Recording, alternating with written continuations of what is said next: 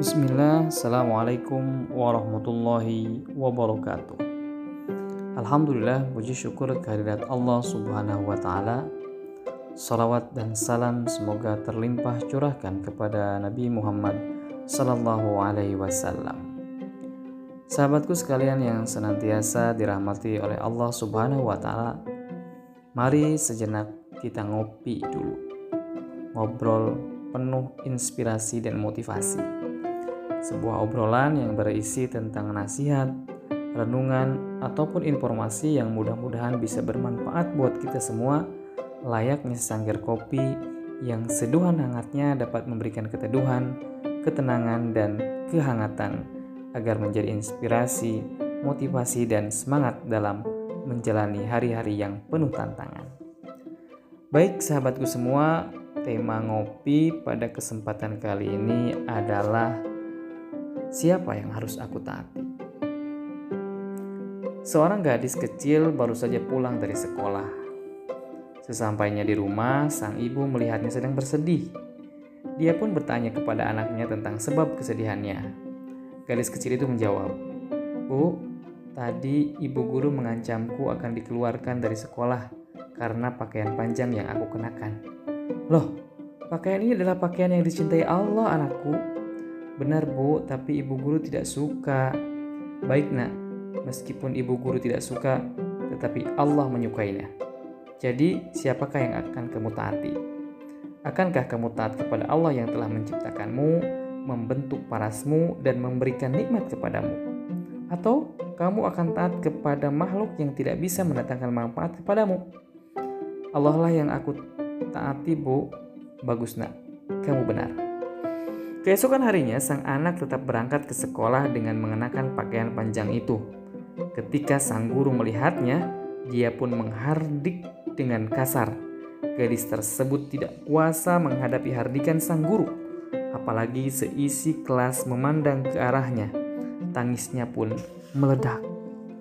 Sambil berteriak, anak itu melontarkan kata-kata singkat tapi memiliki makna yang besar.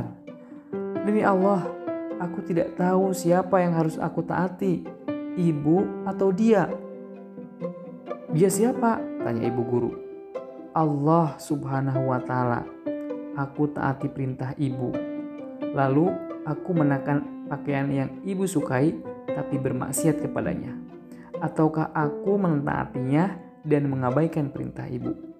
Aku akan tetap menaati Allah walau harus mengalami segala kepahitan Jawab sang gadis tersebut. Kata-kata itu keluar dari mulut mungkin gadis tersebut. Kata-kata yang memperlihatkan loyalitas penuh kepada Allah Subhanahu wa taala. Dengan tegas, gadis kecil itu menyatakan komitmen dan ketaatannya kepada perintah Allah yang Maha Kuasa. Apakah guru tersebut membiarkannya? Sang guru meminta agar ibu anak tersebut dipanggil ke sekolah. Lalu, apa yang kira-kira dia inginkan? Sang ibu pun datang.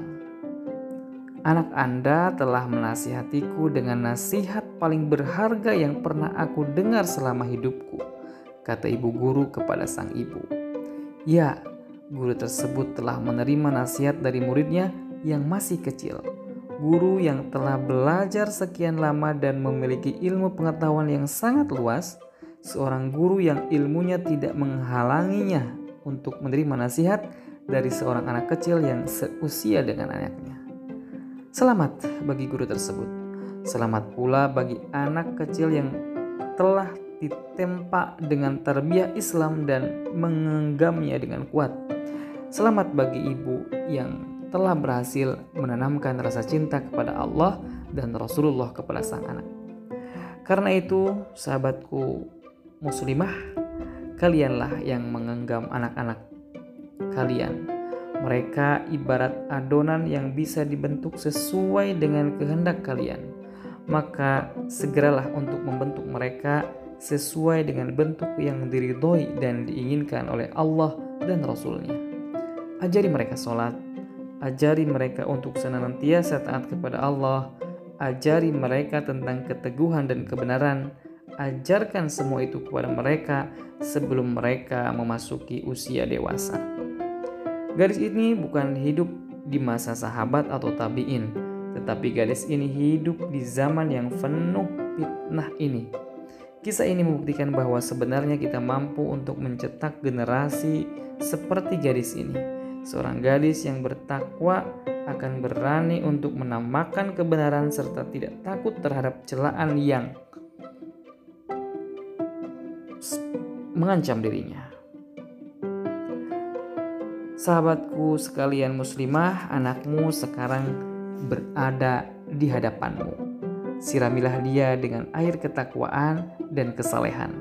Perbaikilah lingkungannya, jangan jauhkanlah ia dari berbagai virus dan penyakit iman yang berbahaya. Inilah tantangan yang berada di hadapanmu.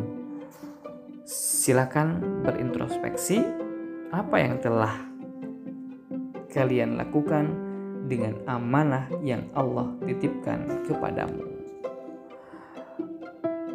Baik, eh, sekian dulu ngopi pada kesempatan kali ini. Wallahu alam. Sampai ketemu di kesempatan ngopi berikutnya. Assalamualaikum warahmatullahi wabarakatuh.